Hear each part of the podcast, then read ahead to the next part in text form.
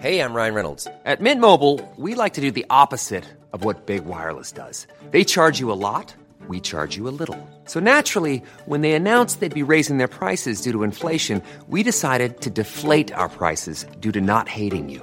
That's right. We're cutting the price of Mint Unlimited from $30 a month to just $15 a month. Give it a try at mintmobile.com slash switch. $45 upfront for three months plus taxes and fees. Promo rate for new customers for limited time. Unlimited more than 40 gigabytes per month. Slows. Full terms at mintmobile.com. Ever catch yourself eating the same flavorless dinner three days in a row?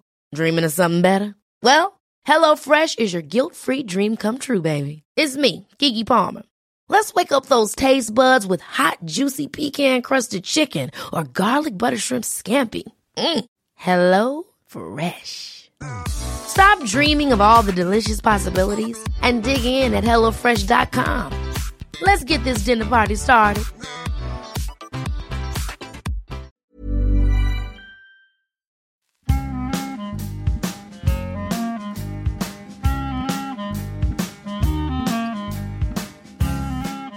Yes, chef listeners, welcome to another episode. We've got a corker lined up for you today. We're sat in Marylebone outside of one of Jordan's favourite coffee shops. Jordan, tell us the story behind this. So when I worked in Wagamama, used to a thing, it's horrendous. If you've never done a 12-hour shift, they give you a three-hour break in the middle. I used to sit here on my own with all the taxi drivers, and we used to just talk about, you know, old times. Well, on that note, we're going to go and chat to Ravinder Bhogal, who's got a Jikoni. We're going to get her in there and find out what makes it tick. Bon app.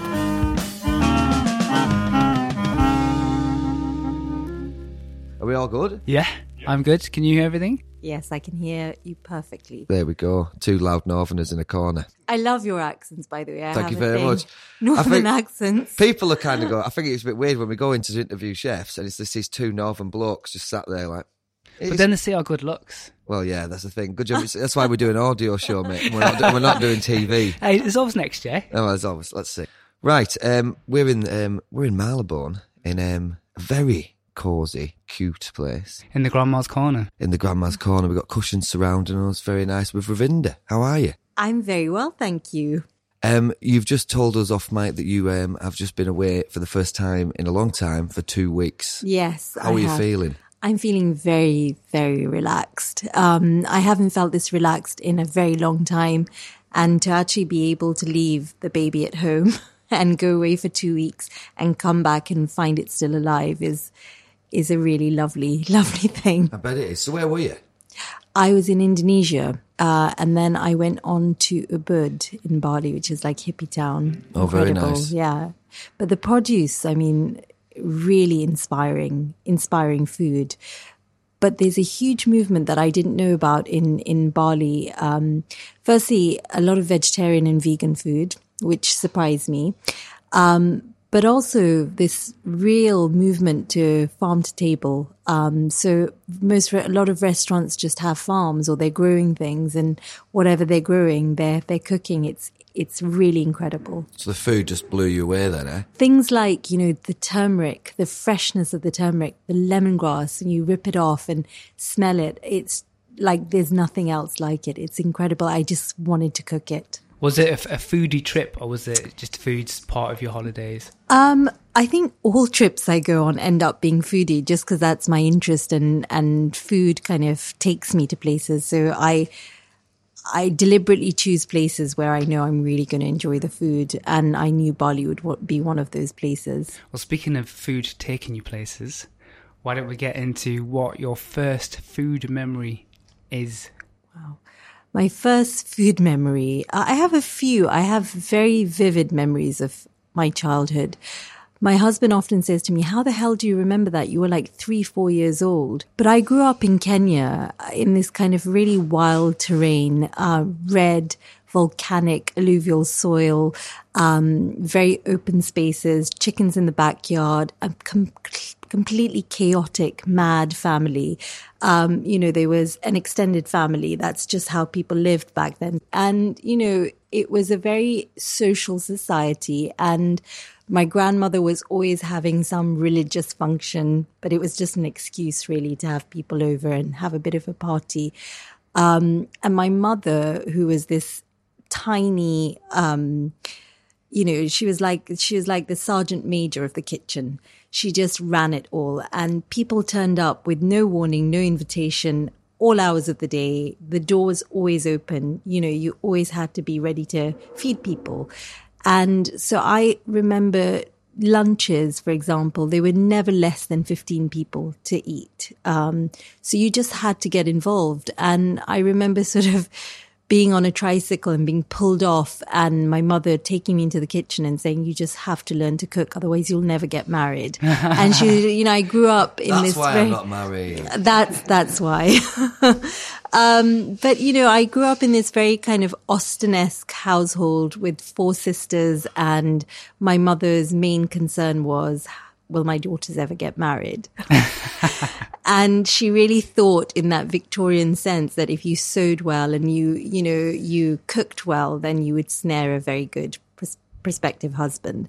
Um, so really old fashioned but i remember things like um you know just re- my mother used to make these um they call mattis and they're like um, a kind of north indian snack made with um flour and lots of butter um cumin ajwain this uh, carom seeds and she'd roll them out and deep fry them and you'd have to fork them to stop them puffing up so my job was just forking rounds and rounds, endless rounds, hundreds of these Oh, things. nice. And that's Make- just to, to feed the family. That's just To- family to- snacks. Yeah, and snacks, you know, for people who come round. And then, um, and then I remember particularly, I have a very visual memory because it was, everything was so alive, you know, so everything was electric. Um, I remember a red plastic bucket and a sack. I mean, I'm talking a 10 kilogram sack of fresh green peas. And I'd, I'd sit on this stool with this red bucket next to me and I'd just have to Popping. pop all the peas. This is like this is this is awful. This is They didn't give you any good jobs. Did They they? didn't. Forking, popping peas in a bucket. You're getting dragged off your tricycle. I know this is harsh, man. I I'm know. not like this. and uh, and you know, I remember these caterpillars every now and then making me like scream, and um, and then I remember mostly I remember dal. You know, this was like the thing, the staple. Whether you're a prince or a pauper in, in India, you eat dal. And I remember this sort of um, very precariously balanced pressure cooker that everyone was just scared of, um, kind of um, puffing out hot steams of like, you know, steamy dal smells around the kitchen. And then every now and then it would just go off. And my mother always explaining to me, you have to listen, it'll be ready in three whistles. But for me, it sounded like it was just whistling constantly. so how do you know? And, uh, and then, you know, kind of the nervous, you know, tottering over to lift it off the cooker, Yeah, hoping it didn't yourself when you threw it. explode. Yeah, exactly. So that's what I remember. And I remember, and even now I kind of wonder at my, my mother's dal because I've never, and I actually just only recently figured out why my dal was never as good as my mother's. You cracked the secret. I've cracked the secret and it, you Four know, whistles. four, four whistles. It was the four whistles and the kind of shameless amount of butter that she churned in at the end. So that's and- that's why I had the red bucket. Yeah. Load it full of bucket. So you should, they used to have this thing called a madhani and it's like a rod, uh, uh, similar to a masher. I guess you could get the same eff- effect with a masher. But the idea was that you'd cook the dal to an, a point where it was kind of falling apart and then you just get a packet of butter and throw it in and then go in with this like madhani and just kind of really, really go at it until it kind Guilt-free. of, oh, amazing. I think every culture is just chuck some butter in it. I mean, like it's Yeah. it just makes it better, doesn't it? It's like Everything. Mashed potato should be 70% butter. So that's the thing. My first job in the kitchen, someone said to me, the chef said to me, he goes, I've made mash. And he was like, you know why your mash is not good? How much butter have you put in there? Well, I've put like what you do at home, you know. He said, no, this is how much butter. And I, I was shocked. I was Yeah. shocked because I was like, it is more butter than potato. Yeah. and I was like, this is this is mashed butter, man. You, can't be doing this. So you're talking. It's obviously your mother and your grandma were the cooks in your house, obviously. yeah. I mean, in that, it, it, just the women cook in the house, so no, never the blokes were allowed in the house. It was never the men actually who cooked in our kitchen. My father attempted to a few times. He did a bit of things like barbecuing, but it was the love of food and actually although it was my mother who very much inspired my you know my sort of culinary wisdom and gave me my culinary education. It was my grandfather who inspired it really because in fact there's a photo of him um, on our entrance because he really is the spirit of this place. So he was a man who had a very interesting story. Um, he was a bit of a rebel lived in punjab was bored out of his brains didn't like provincial punjab wanted adventure plotted with his brother to run away, um, ran away to Bombay. He was already married by this point. You know, leaves his pregnant wife. I mean, he told her what he was, his plan was. Uh, gets to Bombay, sees posters for ships sailing to Kenya, and decides this is what I'm going to do. This is where I'm going to make my money. And him and his brother get on a sail, which appar- uh, a sailboat, which apparently sails for 26 days and ends up back in Bombay and something had gone wrong with it and they couldn't sail all the way to oh, Kenya. Oh, no. So he lost all his money and his brother, and you know, I can imagine the conditions must have been pretty horrific. Um, and his brother's like, I'm never doing that again. Whereas my grandfather just went at it again. A month later, set sail again by himself, not knowing anyone there and turned up to this wilderness in Kenya. And it was wilderness then, like in the 1940s, the wildlife, you know, it was, and he fell just completely and utterly in love with it. And just, it was that earth, that red volcanic soil that stains your shoes and just makes everything taste so good that he fell completely in love with. And apparently, he was sold a piece of land which uh, was barren, so he was tricked. But just this kind of passion for the land and the love for it just made it blossom. And he managed to turn this barren patch into this blossoming, um, you know, allotment. And um, apparently, the people who'd sold it to him were furious and very jealous, and they poisoned him.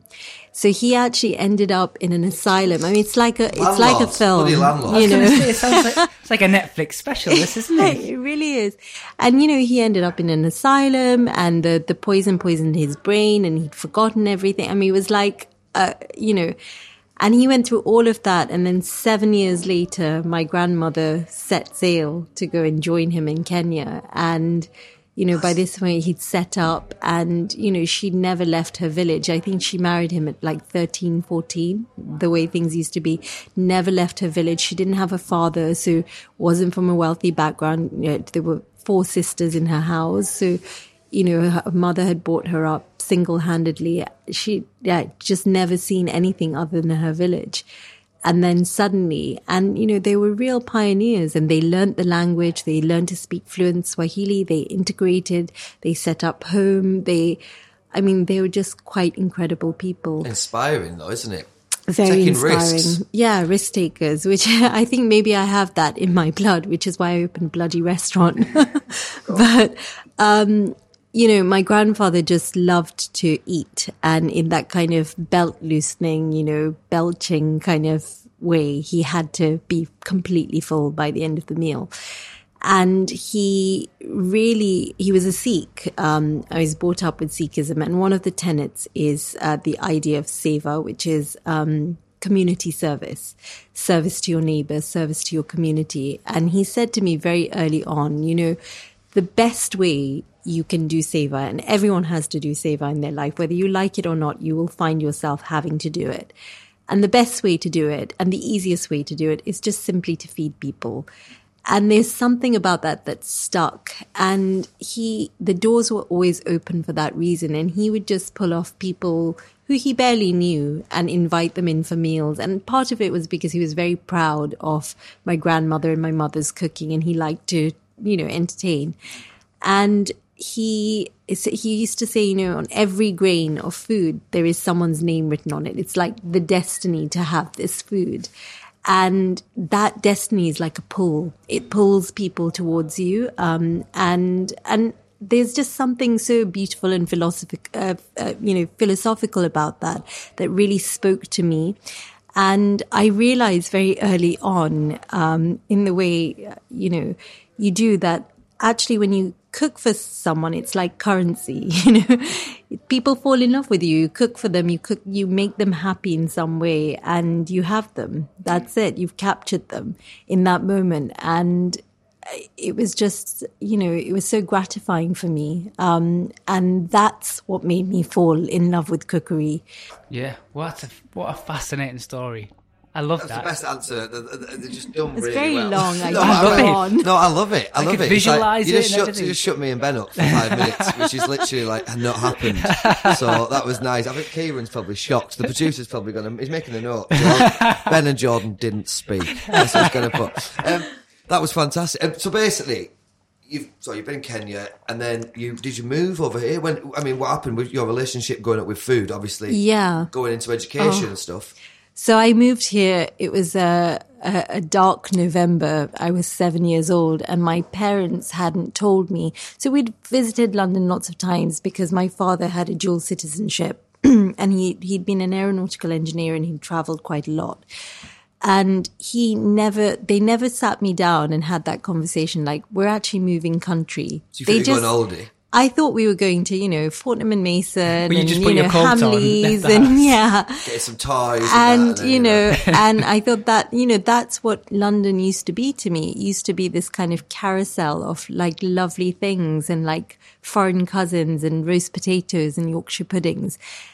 And then suddenly we were in this flat above a shop um you know going through a very difficult time financially as well and you know coming from this beautiful tropical clime this like kind of maddening you know sight smells sounds uh, something that was so stimulating for all those senses to just coming to this grey landscape in November. in November, the darkest November, it was quite a shock to my system.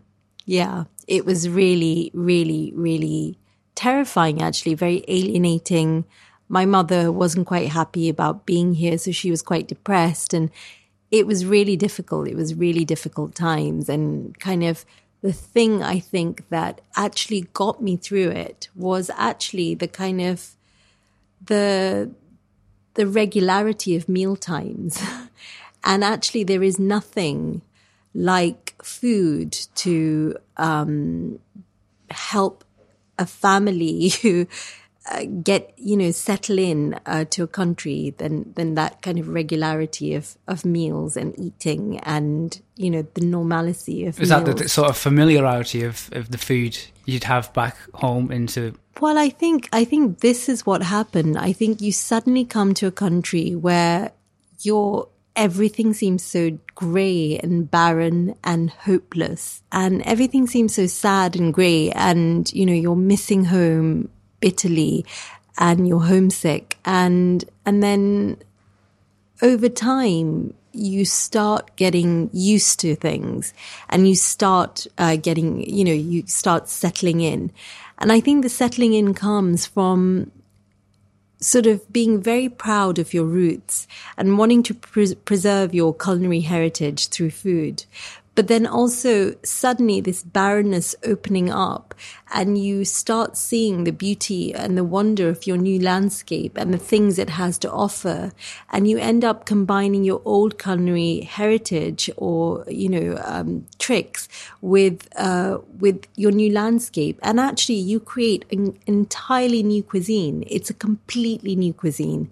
And i think actually that's what immigrant food is. It's that kind of um, you know uh, how do you put it? It's the kind of uh, resolving your your old and your new, and it's what comes out of that. And I think that is just so beautiful.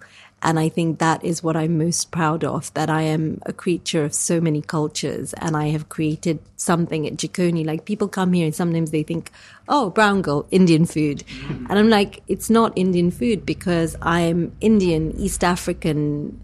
I have Persian ancestry. I have uh, British roots. I'm, I consider myself British. And it's all those traditions. It's my travel. It's the immigrant culture I grew up living in because I think immigrants also, when you're growing up and you're an immigrant, you, you stick to other immigrants somehow, whether it's the area that you're living in economically or whatever it is. And those kind of immigrant economies support each other. So you will go to a Chinese supermarket, even if you're Indian to, to, to get your vegetables or whatever it is. And then with that, you get, you're exposed to these new flavors and you pick up some of those and you just end up creating something completely new. Yeah. So now, when you're seven years old, you go into a brand new school in a totally new country. yeah. What was that like?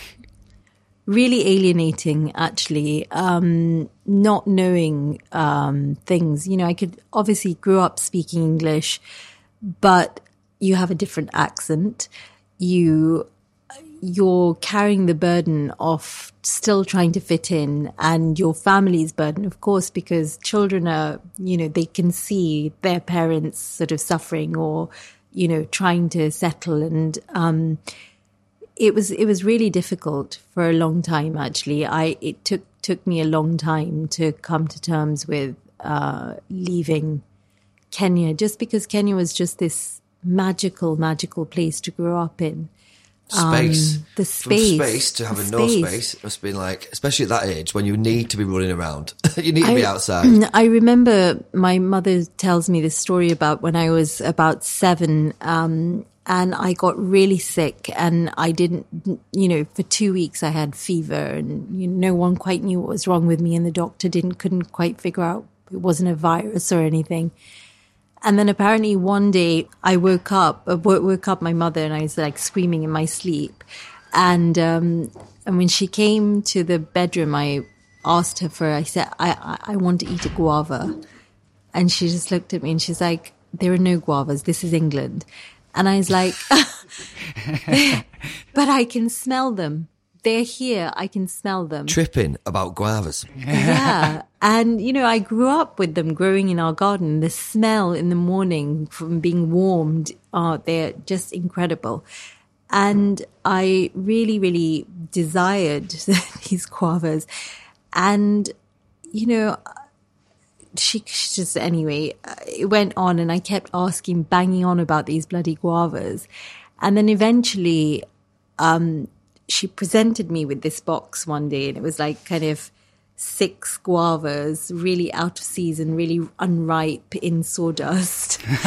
and um, Sauced guavas. she'd sourced the guavas and she's like, okay, you have to put them out on the windowsill to ripen. And, you know, I kind of watched them every day trying, you know, ripening. And they were different because the ones we used to get in Kenya were like really thin pistachio green skin and they were fuchsia inside. And you I've could never had one. almost. I'm on one now. I think the closest I've got is a boost guava. Oh my god, it, they're amazing, and you could almost see that pink light from this kind of almost translucent pistachio green skin, and you can you can tell I spend a lot of time obsessing about it. guavas This is brilliant. and and you know i just re- really and i remember eating that first ripened guava and even though it wasn't the same Special day. i got well you know Oh, wow. and and that was what i was suffering from was homesickness really and um and and the cure was guavas Did you take them to school? take what the, The the guavas. guavas no no no Too What did, precious. What did you take to school? Oh my God, all the stuff that made me cringe back then. So my mother, you know, I, I was the child that was praying that I'd open my lunchbox for one time and find a ham sandwich and some hula No, hoops this in is it. so Look, interesting. ev- nearly every chef has said that to us. My mum was weird. It's like, a case of just wanting to fit in, though, isn't it? Yeah. That's what it is. It's like I want to have the plainest, beigest thing and a yogurt. Yeah. You know what I mean? That's it. Because then you'd be normal then. you know, and my lunchbox would be like keema chapatis and like, you know, singing with like garlic and asafoetida and all the things that like make you cringe as a child. And, um, and, you know, just, yeah, just wanting a jam sandwich for a change. It's like opening the box in Pulp Fiction, the gold. You know what I mean? and um and you know just uh that that was that but it, it's incredible that what you know was so alien just you know in the 80s when i was growing up now is just like normal and i think that is the great thing about Great Britain is that adaptation, adopting things, you know, making things your own. And that's, I think, you know, I know people go on and on about supermarkets and slag them off, but actually, I commend supermarkets because they've made things that were so alien, you know, the smells, the, the sights of things, just very, very commonplace. Yeah, everything's accessible then, isn't Yeah. it? So you're growing up and you've obviously got um, a strong interest in food from back home. But how does that make its way into you becoming a cook? Ah, it was just a, a really unorthodox story because I never was told. I mean, my family told me that I had to learn to cook so I could feed my husband and my children. And that's what I thought you learned to cook for. I'd never considered it as a career path or thought this is, I, I'm talented at this. I could do this for a living Um, and I came from a very typical Indian Orthodox, you know, background, and where my parents were like, okay, you know, actually, my dad wasn't even super into education for girls, if I'm honest. You know, he just thought I should get married and that be my lot in life. And I, in fact, that's what my three sisters ahead of me had done. They'd sort of skipped their educations, just got married, and you know, settled down. And then I was number four, the rebellious one. Okay, so that, that was in your mind. You'd seen it. I'd seen it don't and I that. just thought, yeah, I don't even th- think I consciously thought I don't want that. It's just something inside me wanted something else. And I, I couldn't put it into words. It's just something, yeah, I just moved. I was like my grandfather in a way, that spirit, that rebel spirit, want, you know, wandering away and growing up in a very different environment. I was in England. I wasn't in Kenya anymore um, and I got to 18 and said I want to go to university and they were quite shocked because I you know nobody else had and I just put my foot down and said no I want to study and uh, ended up doing so my father said well fine if you're going to study you're either doing accounts pharmacy or law and I thought god I haven't got any you know, interest in science so that's the pharmacy out. Numbers drive me absolutely bonkers so that just left law and so I got onto a law degree and just hated it. It was not It's the longest degree as well, isn't it? It's the seven year one. It's like you have to do it so many years. Anyway, so I just thought, no, this isn't for me. So I secretly, English was the thing, language was the thing that I loved. You know, I loved reading and I loved writing. Um, and I secretly changed my course to an English degree, didn't tell anyone. Rebel. Love that.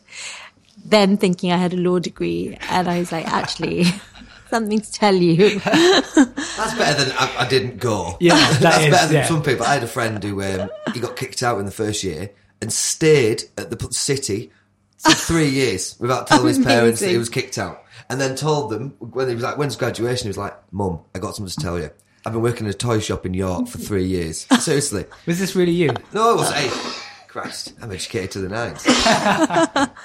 So yeah, I just um and then you know, my father was, why did you do an English degree? You can speak perfectly good English, um, and just didn't know what I was going to do with it. And I knew that I wanted to do. I wanted to be a journalist. I wanted to write. That was my thing that I wanted to do.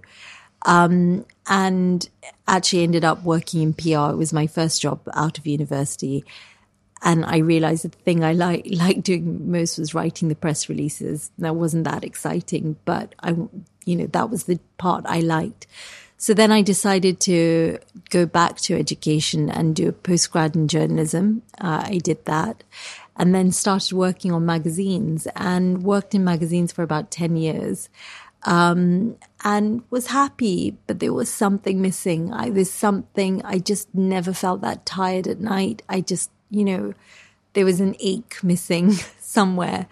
And I uh, got a phone call from a friend of mine who was a stylist on a magazine, and she said, Oh, I've just seen an advert for a TV show. Gordon Ramsay is looking for a new Fanny Cradock, and I just have this intuition that it's going to be you. And weirdly, she was quite psychic. You know, she was that's like, crazy. So she, yeah, she and and I was like, and she's like, "You've just got to enter." And she kept badgering me and kept saying, "You've just got to enter." So she tasted your food a lot. Yeah, because I was like the diet disaster, working on a like fashion magazine, you know, coming in with all these like things that I'd made samosas and cupcakes and all sorts of, you know, nonsense.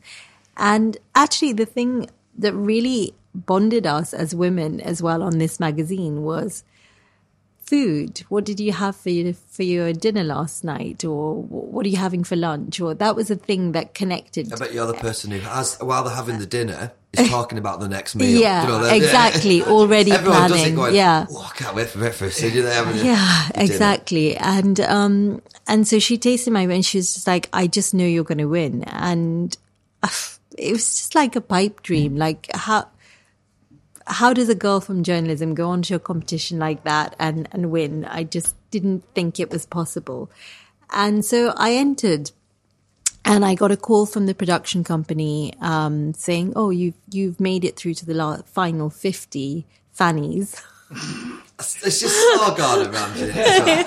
Could have been Delia. yeah, I Could have know. been just be the next home cook. The fact that it's just like, be my fanny. Do you know what I mean?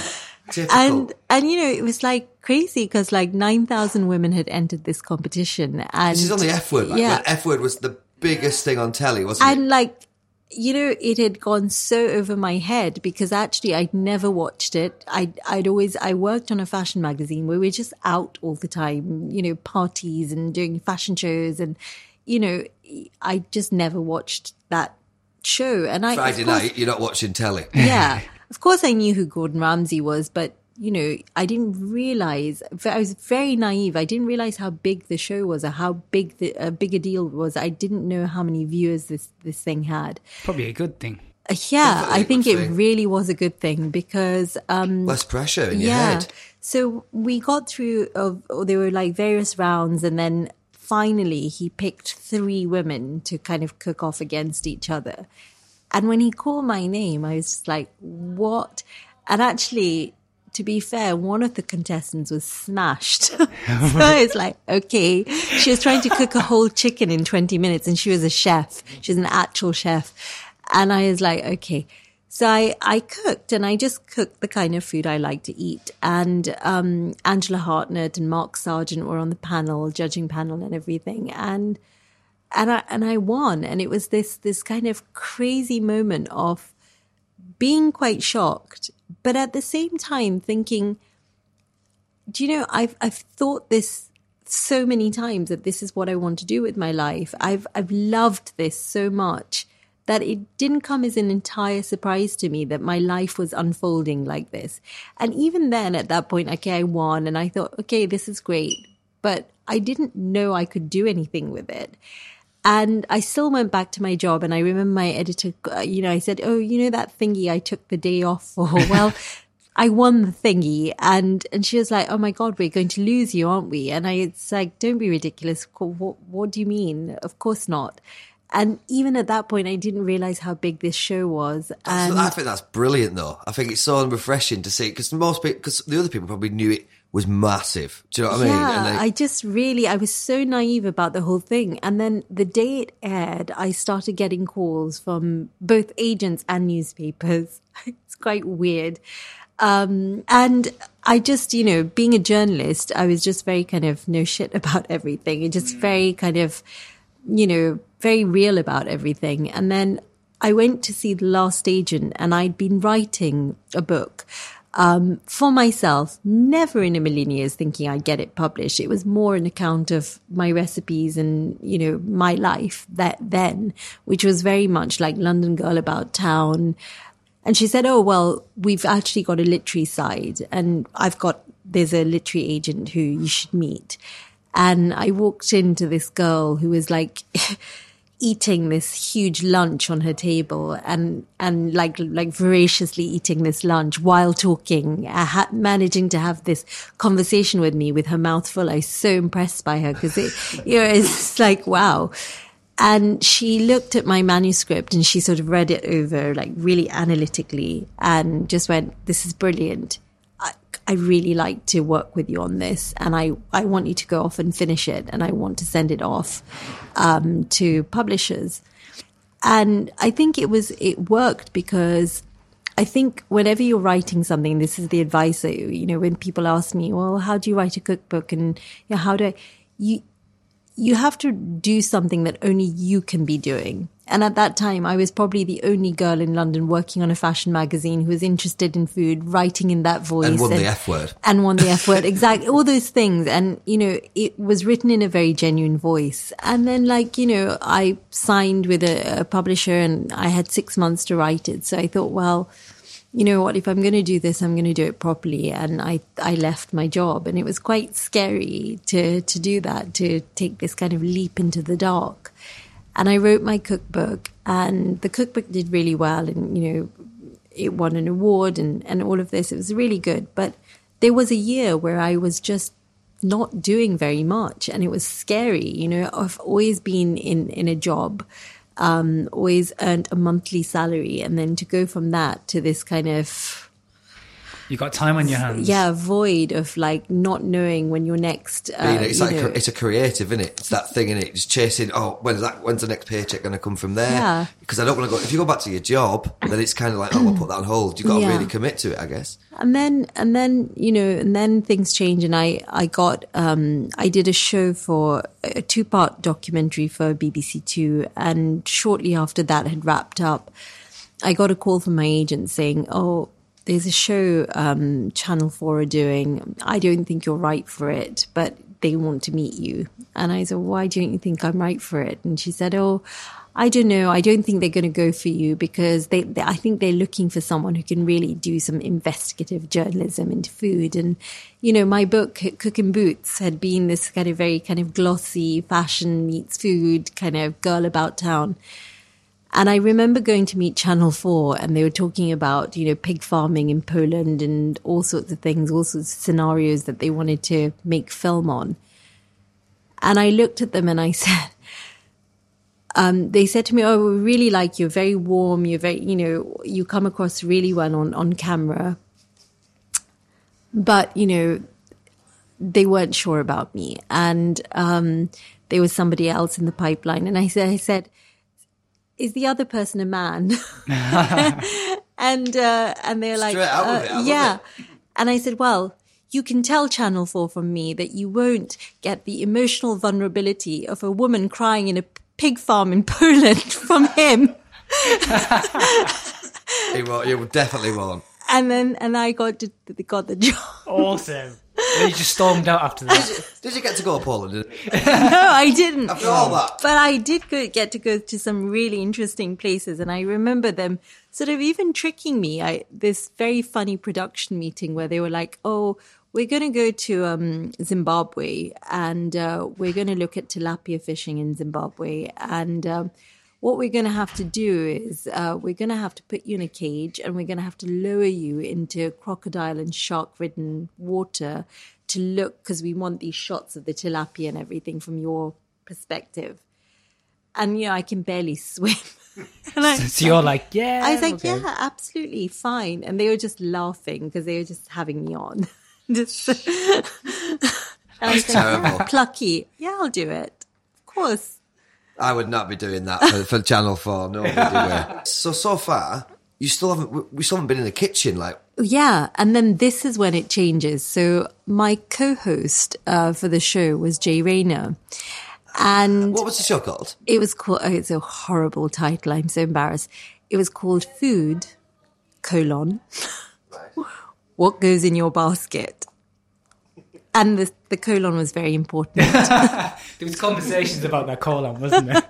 Meetings colon. about I mean, what? Who thought of that title? Anyway, Food. What goes in your basket. Exclamation mark. Yeah, so Jay was uh, the co-host, and I'd go off and travel for a week, and then I'd come back into this kitchen, and I would cook, and we'd have live studio audience, and I'd be cooking, and we'd be talking about a cut of an animal or whatever it was that topic that week. And Jay is like a mouth on legs, and he just loves to eat, and he really liked my food, and he just like gobble it up, like he really enthusiastically, in, yeah. You know I mean? And he said to me, you know what? Um, why are you wasting your time? You're you've This is you've got something, and you should um, you should go and work in a kitchen. You should just go and learn the business of restaurants. And I don't think, and he says it till today, he didn't think for a second I'd listen to him. Um, and I did. And I just started going to kitchens and doing stages and peeling potatoes and crying a lot. Oh, really? I was so tired. There's such long hours Ah. and it really, it really shocks your system. You know, the first time you do a double shift, how exhausting. And you, I, I, was talking about because I'm, I'm a chef. I have two two little pop up like uh, residency things, and I used to think a twelve hour shift was like crazy. Now it's literally normal. I haven't sat down and had something to eat Yeah. since 1995. Do you know what I mean? It's like it feels like that. You, you just constantly do it, but it's it's a massive shock. It's a shock It- system when they give you the two hour break in between. You know when you do Yeah. like something like that, and you're like, We didn't even what do have I do? that. What do I do? My first job in a kitchen, I would travel and I, I, lived on the borders of sort of Kent, southeast London then. I would travel to, you know, into central London and, or actually it was northwest London. That journey took me an hour and a half, two hours sometimes. And I would leave the house at 5.30 in the morning to be there at 7.30 in the morning. And then I would work from 7.30 through to 4, 4.45, have maybe 45 minutes, half an hour, and then work again till 11, 11.30 and do that. Proper and graft. It was really, really tough. And yeah, I learned a lot in that time. And then I got I got really lucky. I got a really lucky break. So uh, the chef Anna Hansen was doing this pop up um, at another restaurant, and she was doing it for two weeks or something. And every Wednesday, she let a guest chef come in and take over. And she hadn't even tasted my food at, at that point, and she just had heard from somebody else. So she said, "Why don't you come and take over this one night?" And I, I was like, I've never cooked for a public, like, you know, 90 people or whatever, never done it, never run a ticketed service. You know, I was very much doing prep in kitchens. I had, hadn't even done a proper service. And, um, and she just believed in me and she just can't, she's so pragmatic and just so kind of calm and nothing is a problem. Like nothing can go so horribly wrong. And she just let me loose in this kitchen and gave me that opportunity and that belief.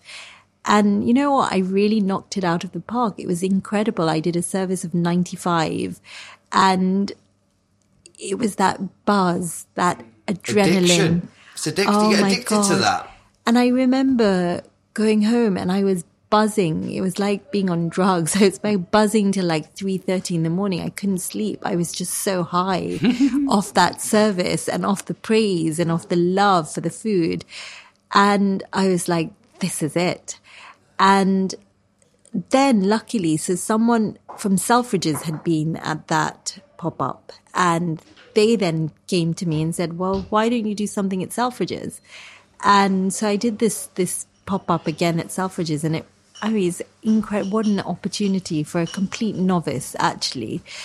And Second shift. second shift. shift. And, Second shift. Oh, so I just taking myself just for a night. and um, it was, you know, it was. See you at Buckingham Palace it was at Hix, and um, and then he said, "Look, we'll do a tasting." And I completely uh, respect him for that because you know if he was going to give me that space, he needed to taste my food. And I remember working really hard, doing like twenty dishes, thinking that he's going to be like, "Oh, you know, yeah, those five or whatever." And he went, "Just do all of them." And I went, "What?" And he went, "Just do all of them." And then there was this ga- gap because um, my father died in that time, which was very sad. He was very ill. Um, and so I had to postpone it. And Mark really, actually, really touched me because when it came to me doing this thing, we finally got in touch again. He said, Why don't you just do this this whole thing as a memorial to your father. We'll print his name on the menus. We'll put a picture of him up, and you just do all his favorite dishes. That's brilliant. Hmm. And it was just the most. I still get emotional thinking about it. It was the most incredible night, and there were people like Yotam Ottolenghi and Matthew Fort and all these people, like just really saying well done. Like they're really enjoying the food. and then I just, I felt like afterwards, after that, my career just kind of opened up because I felt almost like I was on this conveyor belt that I maybe didn't even want to be on, but I couldn't get off. And one offer after the other offer to do these supper clubs and pop ups just kept coming and coming. And, and, you know, I, I really do believe there was this, this, my father and that spirit, because he never got what I did. And then eventually, um, when I started cooking, it was, it was tangible to him. Cooking means you can open a business. Why don't you open a business? That immigrant work ethic. Open a business, open a business, just open a restaurant. And he'd said it to me all along. And I had no business experience. I was bad at maths you know, I didn't have that sense or sensibility to do anything like that. And I do really think that there was some sort of destiny and magic going on.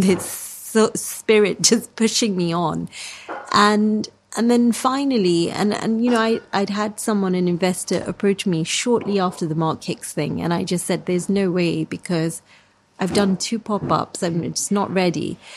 And over four years, the same guy just kept coming back to me and saying, Well, have you thought about it? Have you thought about it? And the conversation never really got anywhere. And actually, partly him as well, not responding and, and everything.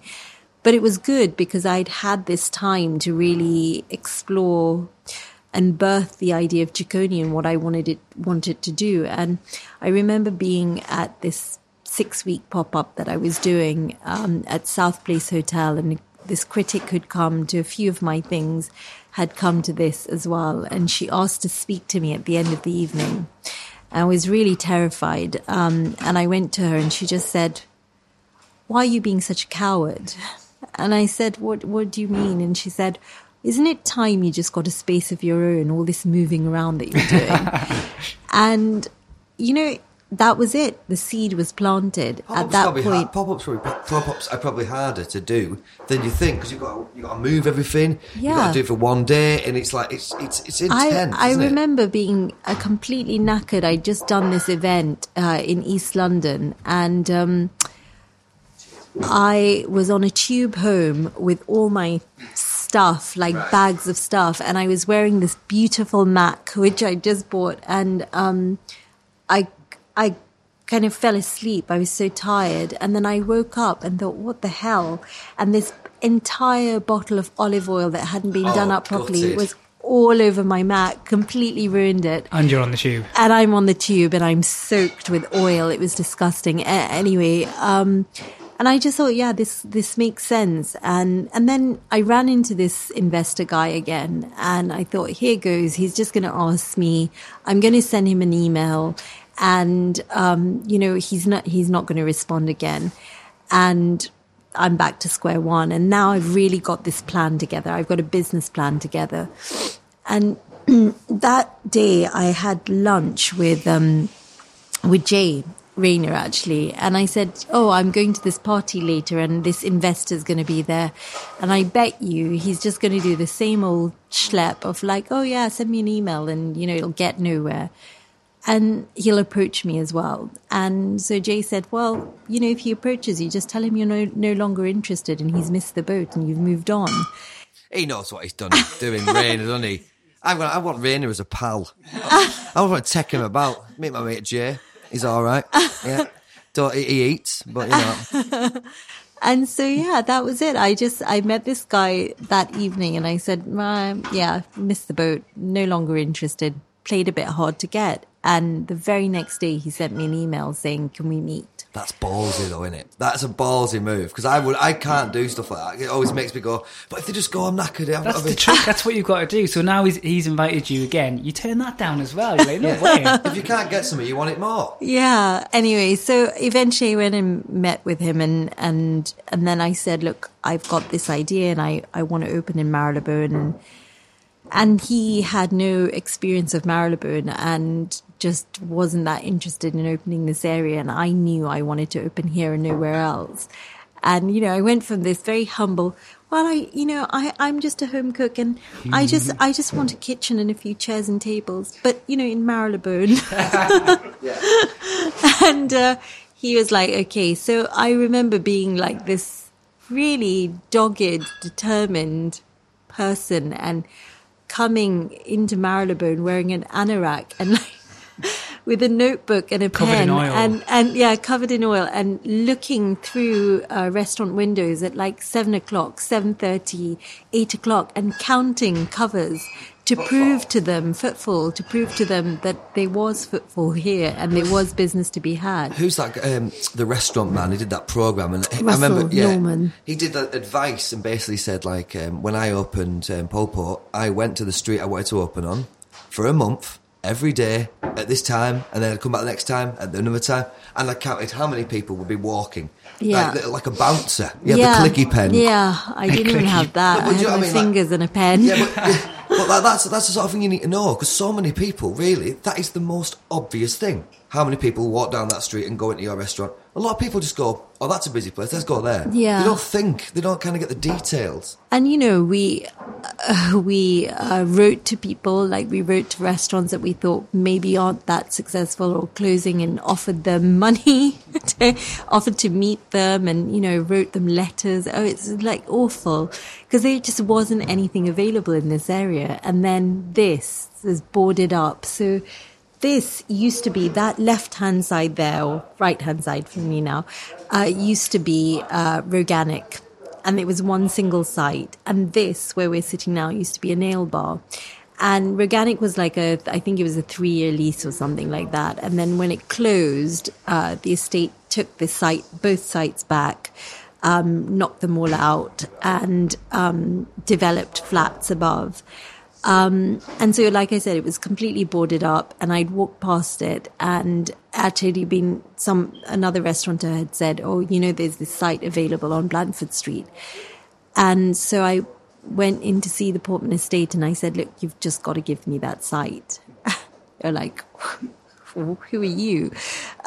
Polish pig farm. Should have, that should have smashed that story. yeah. out. And I just said, look, I just, you know, and they were like, no, look, it, it's a year away from even being available. We're still developing it. And even then, we've got all these, you know, known business people interested in the site and we intend to market it properly and you can't just you know rock up here and demand to have this site and i was like okay fine and I remember when viewings were going on, they didn't even invite me to view it. I actually snuck in on someone else's viewing. I love this. I'm taking you when I get my next flat. Lovely. Uh, done. And, um, and so, um, I just convinced them and I said, this isn't fair and you've got to let me pitch. And I've got this idea and I think it fits in with what your vision and your kind of the way they do Marylebone. So yeah, so I, I, I said, you've got to let me pitch. And um, walked in and we'd prepared a really impressive pitch actually. And I'd even cooked things and like, you know, got the name and I got, there's a picture on the wall in fact, because this was just a white box. There was nothing here. The stairs were at the front. There was absolutely nothing here. No kitchen, no, nothing was set up. And, um, I'd actually got an illustrator to do a vision of exactly how I wanted the site to look.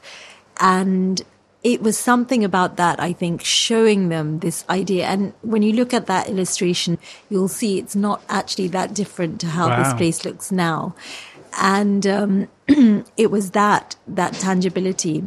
And I just kept going on at them. And they asked me to pitch again. And, you know, I, I, it would be like gaps of two months. I just didn't hear from them. So, so you, you 23rd of December, you get a call, you get it. Like, all that work, because most nowadays, I think, all right, this area especially is really hard to get, but a lot of people just get get it and they move in, and then within a year they're out. Do you know what I'm saying? Yeah. I think because there's no preparation there, and there's no. De- it's like you chose where you wanted to be. You chose. Yeah. The, you chose the site. you snuck in on other views. It, you know, determination, graft, Yeah. and drive. It Yeah. seems like that. Store that's coming up quite a lot in everything you do. Yeah, it. I think I've got that work ethic. It just it's always been there, and I think even in the past when I I did pop ups and supper clubs, you know, I wasn't the girl who handed over my recipes and got somebody else to knock them out. I did everything myself. When I did the Hix things, I I was there, you know, doing doubles three days prior to my pop up. And I remember doing something at Cafe Anglais with the wonderful Rowley Leigh. And um, my pop up was on a Tuesday, and on the Friday, I turned up with all my stuff. And Rowley, being Rowley, sort of really grumpy and very funny, just went, What the F are you doing here? and I was like, I'm here to prep. And he just, he just, and you know, I saw him recently and he said, you're a grafter. And it meant so much to me because he saw that I, I put in the work. It wasn't like, and I think in a way, it was also a very conscious effort and I, felt it was necessary because I had really had a lot of luck. You know, I came off a reality TV show, this amazing luck.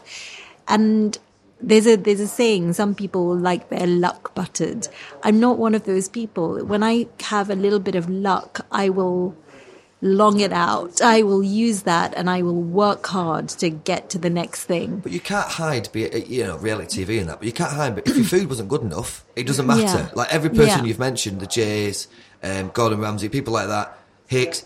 It they, you always end it with, and they like my food, and Yeah. that's what the most important thing is, really, isn't it? It's just Yeah. getting it to the right people. Exactly. And so, yeah, I just, um, you know, grafted away. And then this, you know, project was really, I mean, something because we weren't, you know, millionaires with millionaire investors. This was a very humble project. Even though it was in Marylebone, we did it quite humbly and quite sort of entrepreneurially. And, um, we, you know, sort of set out thinking about. Um, firstly, we weren't even allowed to tell anyone. So for from December to May, I couldn't breathe a word to anyone, and it was really because I wanted to scream from the rooftops. But you know, the kind of legals take such a long time, and there's so many. Uh, points where you think, oh my God, it's all going to fall apart again and we're going to lose this site. And we just, you know, went on and then finally we got inside and you know the design and everything. And i sort of said you know i don't want to lie about my background. I'm not a chef who went to culinary school and sweated over stove for 15 years to, to get to where i am. I've been really lucky. And actually essentially I'm a home cook and I want that to be visible in this place. And this restaurant must be an extension of my home and my home kitchen. And that is what it is. And actually on the best nights here, when service is beautiful and it can be so beautiful, it is like a big dinner party. You'll have this table talking to that table and that table talking to this table. It's so lovely. And, um, and that's what I wanted to build. I wanted to build a community neighborhood restaurant. I didn't want it to be a gimmick. I didn't want anything gimmicky about it. I just wanted to, it to feel like it was part of the fabric of this community. And that whole idea of community service we wanted to do good business. Good business is about whether you're being, you know, um, soci- socially, economically aware, environmentally aware, giving something back to your community that's positive. That's what I wanted to do. I wanted a restaurant where people didn't just come once, they came again and again and again, and you got to know their names and their dogs' names and how they like their gin and tonic fix and where they like to sit and all their quirks. I wanted that so much. You can That's- tell this restaurant is like you. I've spoken to you for an hour. Do you know what I mm, mean? Yeah. Kind of, it's you basically, isn't yeah, it? it is. It is. It is me and it's us. Actually, I, I say it's us because it isn't just me anymore. This is the work of a team. You know, restaurants aren't solo journeys. You can't do this on your own. It's impossible. And everybody here, from my kitchen porters to my general manager, feeds into this. So all these things you've done through, you know, from fashion, starting in there, then doing the TV stuff, then doing the writing, then doing the pop-ups. Where are you, like, most happy at then? here definitely here you know i think there are two there are two sides to me so i'm on one side i'm a writer and i'm a writer by trade that's what i do and actually i've just written another book and i've just handed in that uh, that was the last year was really tough because before I used to whinge about being really busy and you know having loads of deadlines as a journalist and try doing that and writing a book 65,000 words while running a restaurant It's at the same something time. you said before when you when you were a journalist and you weren't tired on a night. Yeah. So that's definitely changed, right? Yeah, that's uh, I. Yeah, I'm like my head hits the pillow and I'm out. you know, I just it's that ache, and I I have to admit that the first, you know, I don't want to make it sound like I'm. It's such a you know struggle because there there there there is a point where you start to see the light a bit, and the very fact that I've been able to go away for two weeks is is that light, you know. So where where are the type of places that you go and eat either locally or just Oh. throughout London? Do you know I love a Corbin and King place. I just, uh, especially for the hours that we work, and generally in the evenings, I'm here. I like to be here uh, for services, and um, so by the time you've packed up, there aren't many places open. But the Wolseley, yeah, the Wolseley or the Delaunay will always have you. And you know, I've I've turned up at like midnight, and they'll still let me in, still let me eat a, you know schnitzel or whatever. Um, and it's just really good food and impeccable service, you know, and that's what you go for again and again. You can go to a restaurant with amazing food, but hopeless service and you'll never return. Um, and for me, the hospitality side of restaurants is really important. Um, and we try and do that here. We try and instill that here. Should we start wrapping up and do a little quick fire round? Yeah, we're going to do a quick fire. Oh, God. Is how it This is- sou- it'd be good at sounds, but it's very easy. It's not very quick at all. It's quite quite Okay. long. Um, so we'll start with top three foods you can't live without. Ingredients or food or dishes? Anything you, you. want. Um, Butter. Yeah, that um, lemon, the zest of a lemon, um, I think it just adds something, especially when you're using it on things like lamb, you know, something with a lot of fat, and you use just the juice and then the zest as well. It's like something else. It's uh, very uplifting. Um, garlic, I love garlic, lots of it. Um, and then what would I say? Um, it's difficult. I love um, I love curry leaves. Oh, the smell of curry leaves. You know, there's nothing like it. I can never use dried ones. You know, they have to be fresh. Um, and they just give this fragrance that nothing else in the world can. You just can't replace them with anything else. It's just it has to be a curry leaf. You're making me hungry now. Um, Um, your favourite food, guilty pleasure? Crisps. Simple.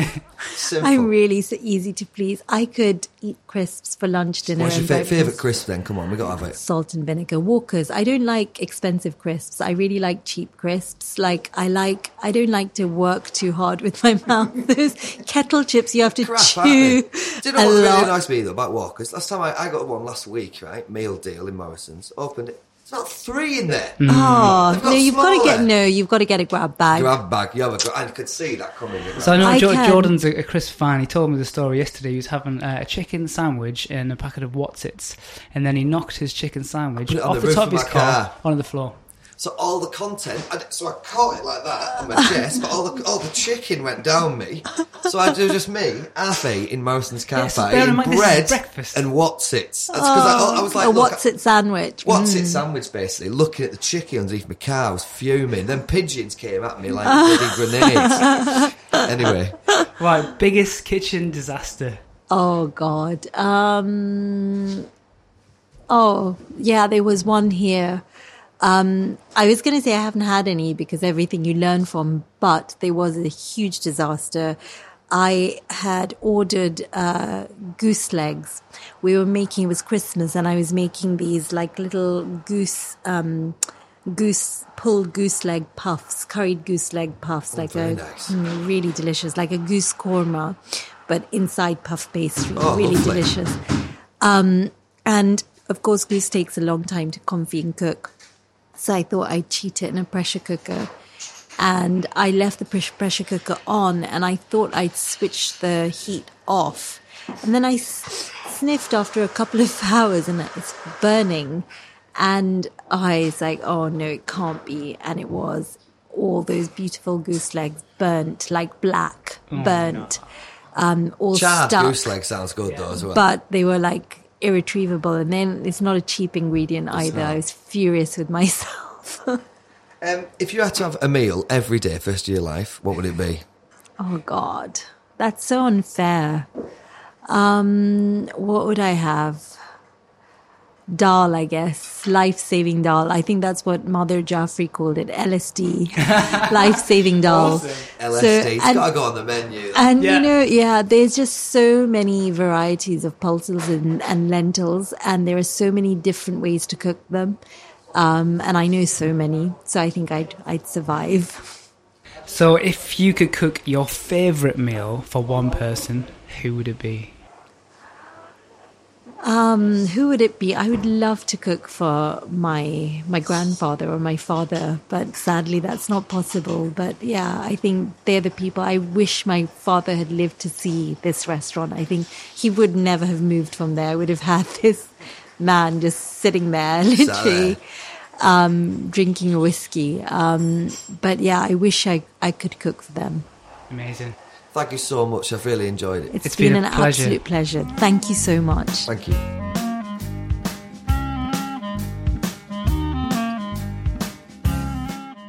Well, I hope you enjoyed that as much as we did. What a phenomenal person she is. She's lovely.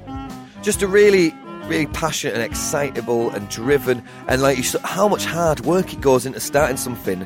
Just starting your own little restaurant, you know, and what she's done, the amount of people she's met along the way as well.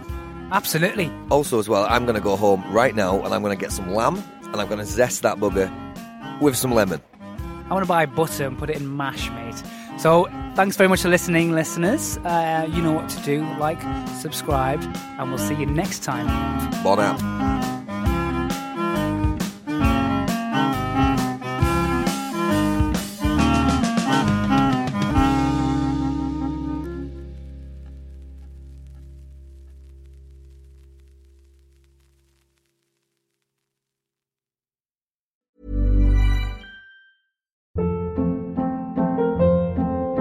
Hold up. What was that? Boring. No flavor. That was as bad as those leftovers you ate all week. Keke Palmer here, and it's time to say hello to something fresh and guilt-free. Hello Fresh. Jazz up dinner with pecan-crusted chicken or garlic butter shrimp scampi. Now that's music to my mouth. Hello Fresh. Let's get this dinner party started. Discover all the delicious possibilities at hellofresh.com. Planning for your next trip? Elevate your travel style with Quince. Quince has all the jet setting essentials you'll want for your next getaway, like European linen, premium luggage options, buttery soft Italian leather bags, and so much more. And is all priced at 50 to 80% less than similar brands. Plus, Quince only works with factories that use safe and ethical manufacturing practices. Pack your bags with high-quality essentials you'll be wearing for vacations to come with Quince. Go to quince.com slash pack for free shipping and 365-day returns.